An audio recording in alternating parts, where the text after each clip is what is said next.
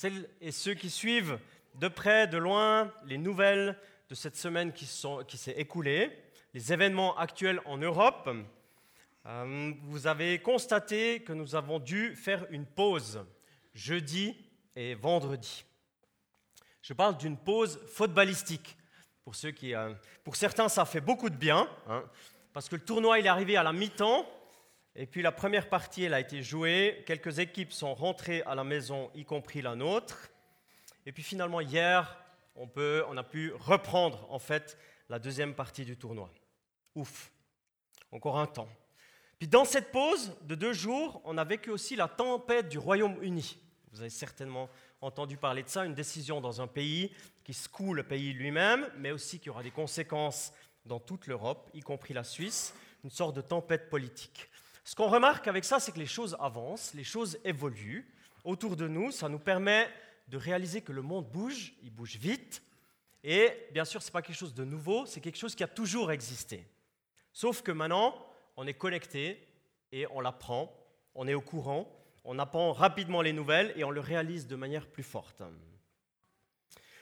Et puis certains d'entre vous le savent aussi, lorsque arrive l'été, plusieurs d'entre nous à l'église, on célèbre notre anniversaire. Aujourd'hui, il n'y a personne, mais presque tous les jours en été, si vous regardez, il y a quelqu'un de l'église qui fête son anniversaire. Et la semaine passée, c'était le cas pour moi, et j'ai fait une pause aussi, parce que j'ai réalisé que j'ai vécu la première mi-temps de ma vie. 45 minutes de jouer. J'ai fait une journée de mi-temps, comme ça, j'ai bu un thé dans le vestiaire, puis assez vite, je suis entré dans la deuxième mi-temps. Et je dirais c'est une bonne étape de vécu, ce qui me permet de réfléchir à mon parcours. Est-ce que j'irai jusqu'à 90 minutes ou 90 ans de vie? Est-ce que 45 c'est réellement la mi-temps ou est-ce que c'est les deux tiers ou est-ce que c'est encore différent? Heureusement que je décide pas ça. C'est pas moi qui décide. Je peux complètement faire confiance à Dieu. C'est lui qui me tient dans sa main. Il tient ma vie, il tient le temps, et c'est bon de le savoir. C'est vraiment bon de le savoir. Mais tout de même, c'est quand même bien de méditer de temps en temps sur son parcours. Parce que ça aide à garder la perspective d'avenir, à placer les priorités, à comprendre peut-être encore mieux ce qui compte vraiment dans la vie. Tu regardes en haut, j'ai une télé aussi. C'est tout nouveau. Si vous voulez regarder en haut, il y a une grande télé derrière. Puis à partir d'aujourd'hui, j'ai le même message que vous, en fait. Alors de temps en temps, vous me verrez faire comme ça. Hein. Non, c'est pas pour suivre le match. Parce que vous savez, quand on prêche ici devant, les premiers auditeurs, c'est toujours celui qui prêche. Hein. Donc à partir, d'aujourd'hui, j'ai le même message que vous. Hein. Alors notre vie, ta vie à toi, qui est venu ce matin ici au culte, vaut beaucoup plus qu'une partie de 90 minutes de foot. On est conscient de ça. Notre vie, c'est un réel cadeau. Un magnifique cadeau que Dieu donne dans sa grâce. Non seulement il te donne la vie, mais en plus il te permet de la vivre avec lui. Dans tes défis, dans tes joies, dans tes problèmes, dans tes saisons de vie, parfois dans tes parcours d'obstacles, des difficultés qui sont parfois majeures dans nos vies, ce n'est pas des détails, Dieu te donne la possibilité de vivre toutes ces étapes avec lui. C'est pourquoi ce matin, le message a été inspiré par un parcours de vie, une réflexion sur la vie, un regard en arrière, un positionnement, un alignement et un regard en avant. En caricaturant un peu, je pourrais dire d'où est-ce que je viens, où vais-je, où suis-je, où cours-je? Hein? D'autres questions qui nous aident à bien vivre le temps dans lequel on est. Parce que je le crois, le temps, je le dis, plus j'avance dans ma vie, plus j'en suis conscient, le temps, il est donné. Il est donné et il est limité. Et Dieu te dit, ou il me dit, voilà le cadeau, fais-en quelque chose, vis. Alors c'est une parole d'un psaume. Le psaume 71, ça c'est une bonne année celle-là. Non, je plaisante, hein, je plaisante. Vous avez vu que j'ai médité le psaume de mon année, ça. Le psaume 71 nous parle du récit de vie d'un homme, en fait un regard en arrière, une rétrospective, justement, qui permet de comprendre dans quel temps tu vis. Et justement, pour vivre au mieux, avec beaucoup de joie, une joie profonde, je le crois, mais aussi de la pertinence.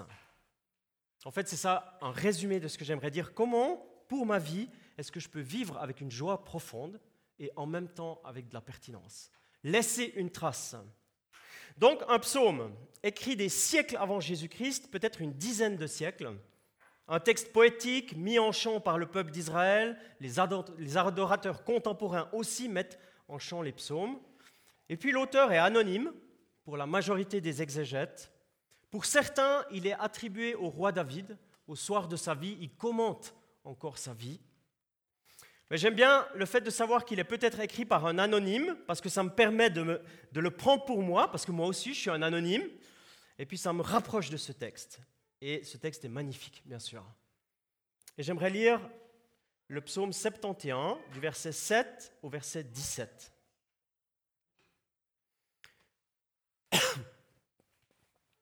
Pour beaucoup, j'étais un être étrange, mais tu es pour moi un abri sûr. Ma bouche est pleine de tes louanges. Tous les jours, je chante ta beauté. Ne me rejette pas maintenant que je suis vieux.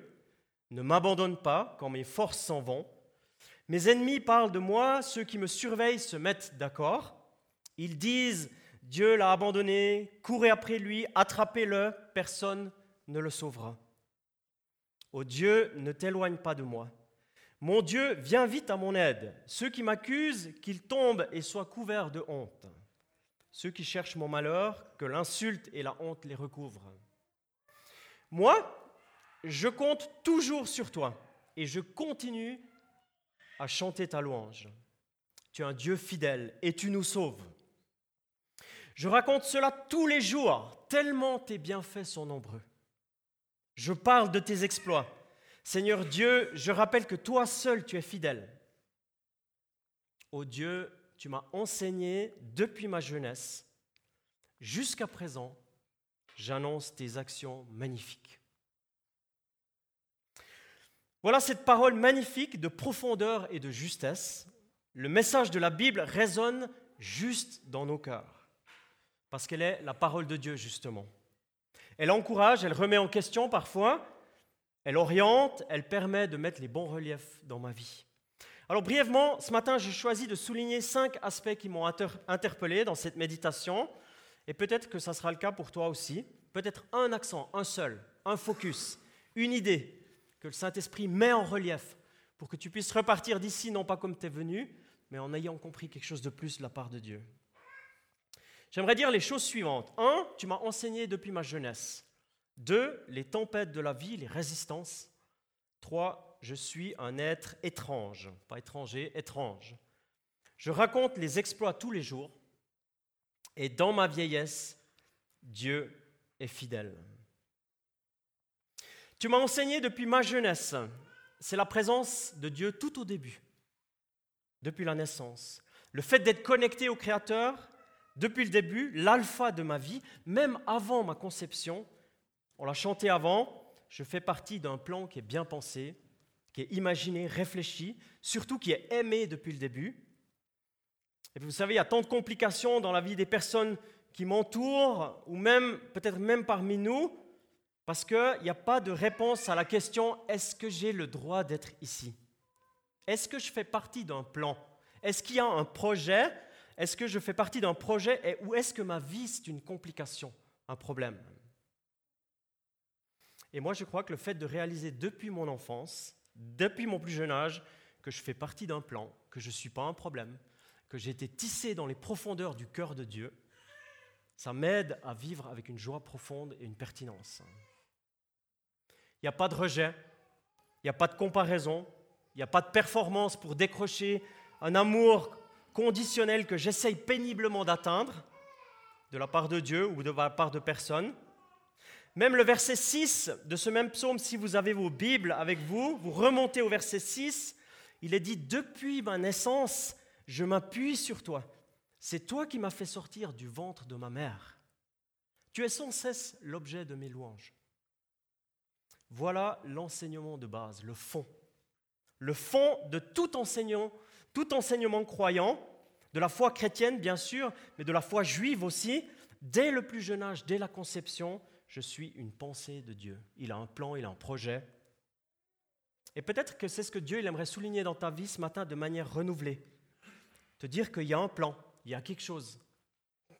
Tu n'es pas là par hasard ou par accident ou quoi que ce soit, Et peut-être que tu as besoin d'entendre ça ce matin de nouveau. Il y a un projet. Tu fais partie d'une joie, d'une création du Père. Tu as été tissé, ta vie a été tissée dans les profondeurs du cœur de Dieu. Avec beaucoup, beaucoup d'attention, beaucoup de finesse, de couleur. Tu as été tissé, créé. Voilà l'enseignement de base de ce psaume.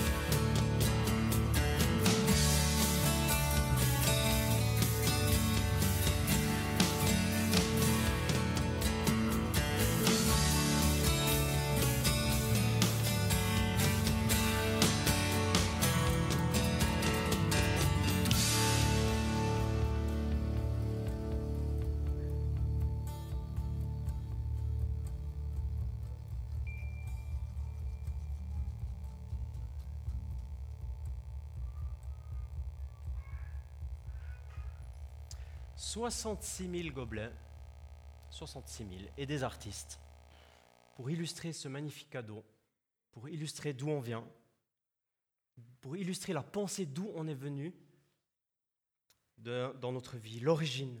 Ta vie est un cadeau, une pensée de Dieu. Voilà l'enseignement à recevoir dès le plus jeune âge. En fait, il s'agit d'une pensée générale des psaumes, pas seulement de celui-là. C'est aussi ce que nous, les adultes chrétiens, on devrait vivre et enseigner à nos enfants dès le plus jeune âge. Tu sais pourquoi? Parce que le fait de savoir ça, ça change la vie. Le fait de connaître mon origine, de savoir que je fais partie d'un plan A, que Dieu m'aime de manière complètement inconditionnelle, ça change ma vie. Et ça change même du tout au tout. C'est pour ça que c'est tellement important de l'enseigner à nos enfants aux générations futures. C'est un message tellement important à vivre dans nos familles, ici à l'Église. Oh Dieu, tu m'as enseigné depuis ma jeunesse.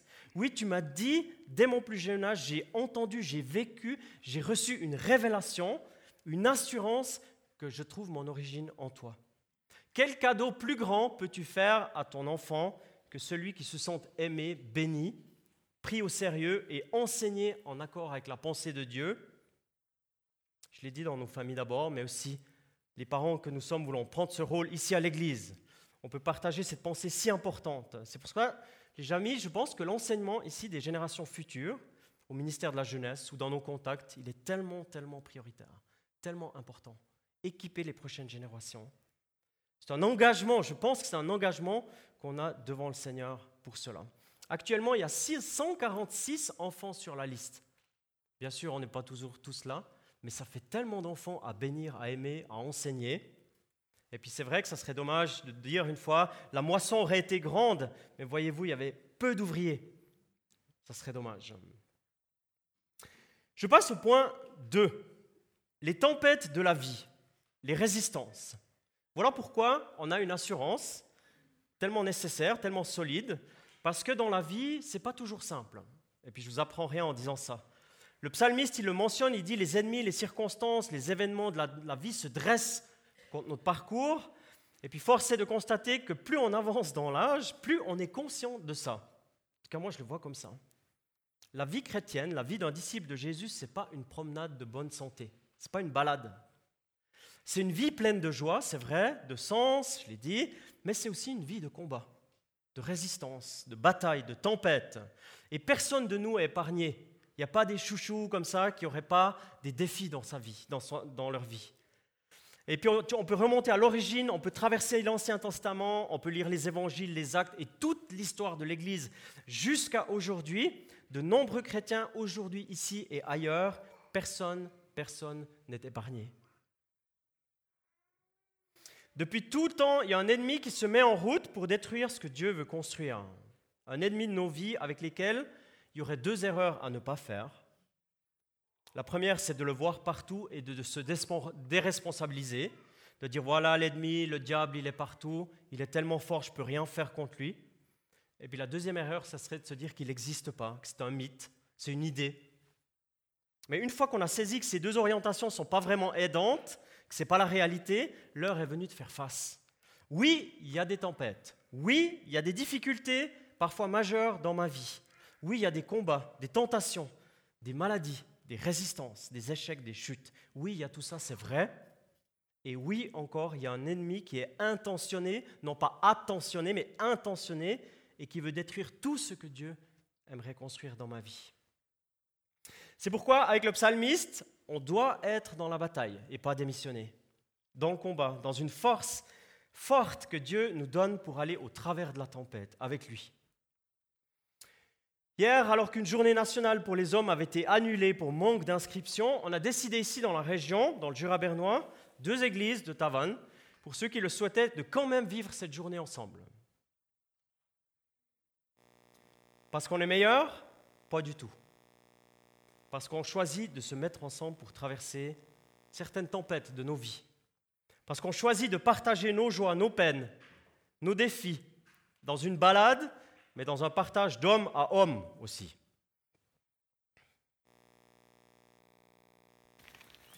Voilà Yann David, vous êtes à la journée homme, là ça monte, c'est dur ou ça va? Ça va, on s'en sort. Moyen, moyen. On transpire, ça fait bien, on brûle du gras. Qu'est-ce que vous trouvez bien ces journées hommes en fait? Ça amène quoi? Les dialogues les uns avec les autres, pouvoir euh, confronter des avis, aller plus loin. Et aussi, je pense, partir un peu en profondeur dans des sujets qu'on ne partagerait pas forcément s'il y avait des dames. Eh, c'est réservé aux jeunes ou bien il y, a toutes les générations On va dire qu'on est plutôt sur euh, trois générations. Il manque les aînés. Quoique, il y en a quand même. Ok, vous avez un temps aussi où vous priez pour la région ou quelque chose comme ça de ce type? On intercède, surtout pour toi, Christian. Non, c'est vrai, on intercède aussi pour la région. C'est juste génial de pouvoir ben, partager, avoir du fun, puis en même temps aussi euh, prier, puis passer le temps avec Dieu. Merci, et puis bonne suite de journée en tout cas. Merci à toi aussi. C'est un moyen pour être fort ensemble. Parce qu'on sait qu'on a tous des défis.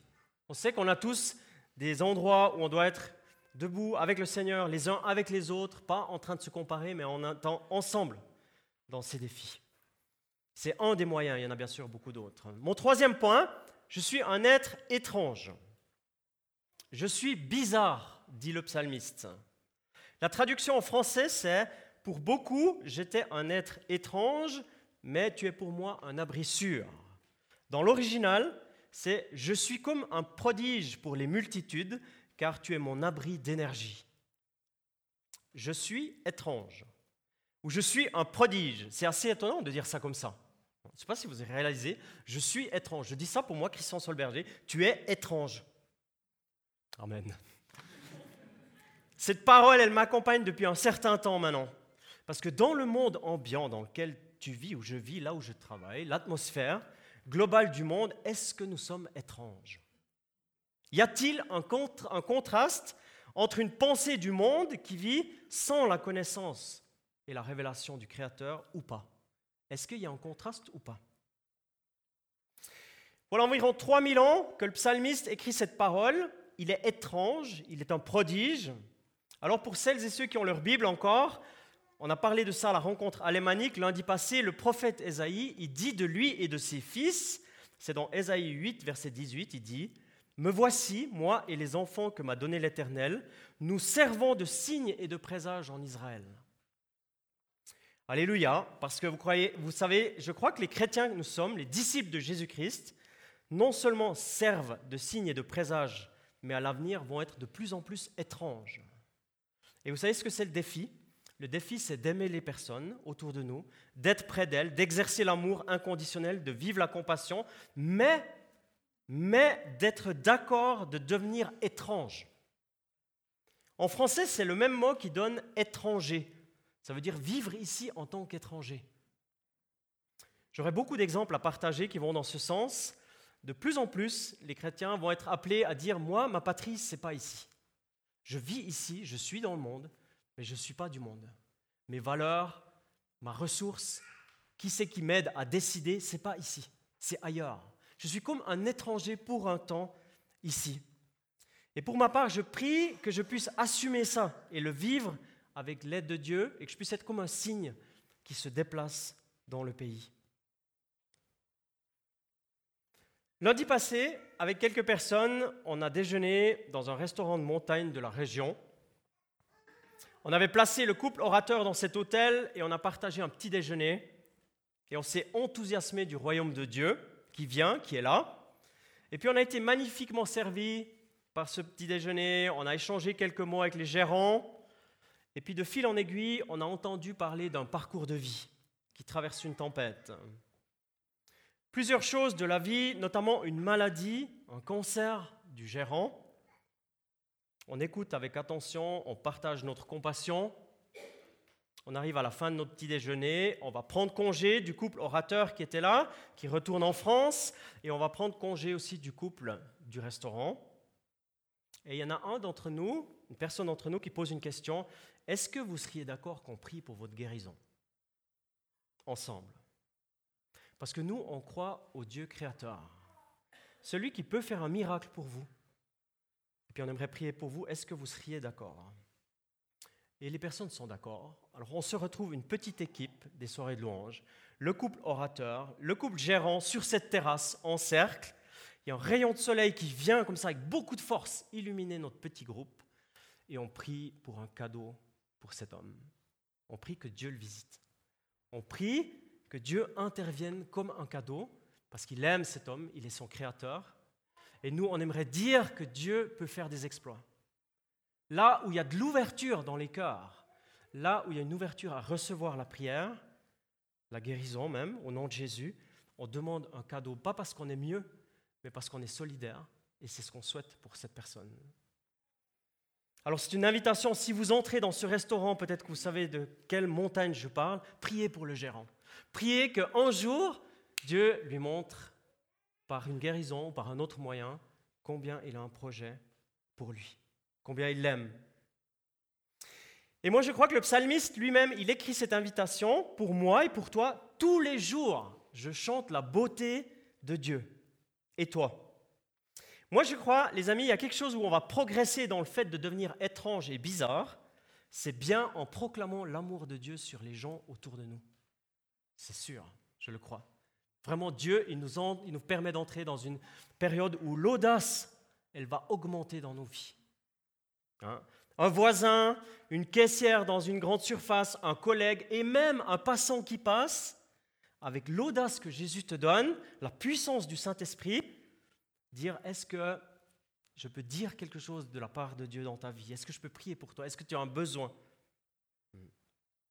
Et je crois même qu'on va voir des miracles. Amen?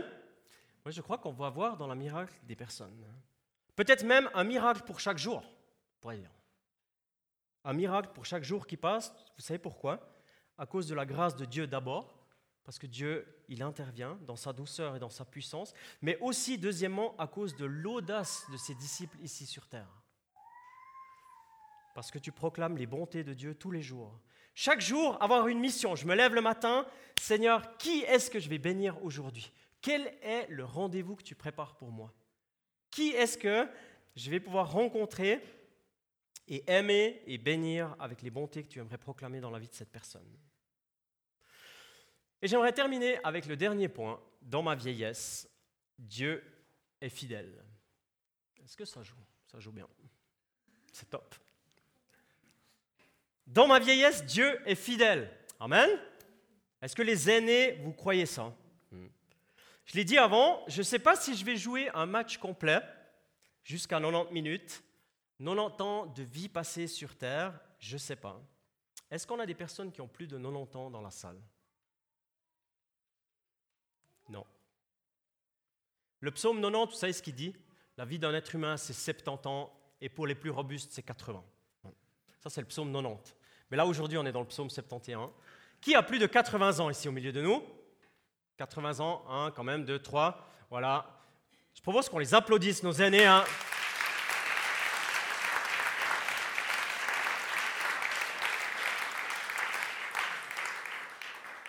Alléluia.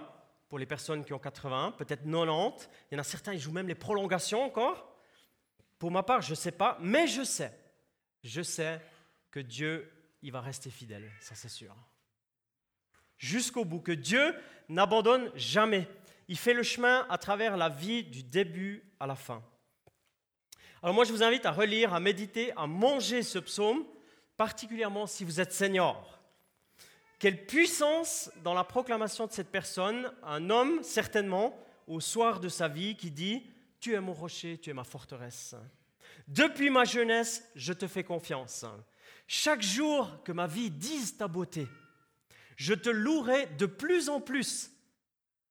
Les seigneurs, avec chaque jour, chaque semaine, chaque mois qui passe, et les non-seigneurs aussi, je te louerai de plus en plus. Ma vie est une louange croissante pour toi. Malgré ma vieillesse, j'annonce à la génération présente tes merveilles. Tu me consoleras encore et je chanterai ta fidélité. Ça, c'est ce que j'aimerais pour ma vieillesse. Ça, c'est le plan vieillesse que je souhaite et que je prie pour moi. Parce que la fraîcheur de la relation avec Dieu, elle n'est pas dépendante de l'âge ou de mon corps. Parce que mon corps, il faiblit, je le remarque, peu à peu. Mais à l'intérieur de moi, je veux rester frais. Je veux rester connecté à Dieu. Je veux rester dans une relation de louange, d'adoration, de fidélité, de reconnaissance. Et quelle puissance dans le témoignage de Dieu dans la vie de personnes qui restent fidèles sur les années et les décennies. Amen. Amen. J'aimerais nous inviter à prier encore. Seigneur, on te dire merci pour cette parole de ce psaume. Te dire merci parce qu'il a tant d'années et en même temps, on a le sentiment qu'on n'a pas pris une ride. Il est tellement pour nous aujourd'hui. Merci pour le psalmiste qui a été inspiré, tous les chrétiens de tous les âges qui ont été encouragés par cette parole. Et Seigneur, tu connais notre vie aussi ce matin. Tu sais comment nous sommes venus ici. Tu sais là où nous en sommes. Tu as, chaque jour de notre vie, tu, les connais. Et je prie que là où nous en sommes, tu nous rejoignes et que tu nous encourages. Merci parce que devant euh, le monde, on est étrange peut-être, mais devant toi, on est une créature merveilleuse. Et on est aimé de manière inconditionnelle. Et tellement tu nous aimes, tu nous impliques même dans ton règne là où tu nous places, que nous devenions nous-mêmes une source de bénédiction. Et je prie pour moi-même, pour mes frères, mes sœurs de toute génération, en demandant que cette parole puisse encore s'inscrire, pénétrer dans nos cœurs, dans nos vies, et que chaque jour nous, soyons conscients que nous euh, sommes des signes vivants de ta grâce qui se déplacent et qui bénissent des personnes. Et je prie que dans notre région, dans notre contexte quotidien, tu nous donnes encore de l'audace pour annoncer les bontés de Dieu aux personnes que nous croisons, que nous rencontrons. Et je crois, Seigneur, que tu vas encore faire des miracles dans la vie de personnes. Et tu vas même nous impliquer pour cela. Quelle grâce, quelle fidélité, quelle puissance il y a en toi. Et nous demandons ta faveur sur chacune de nos vies, dans le précieux et dans le puissant nom de Jésus. Amen.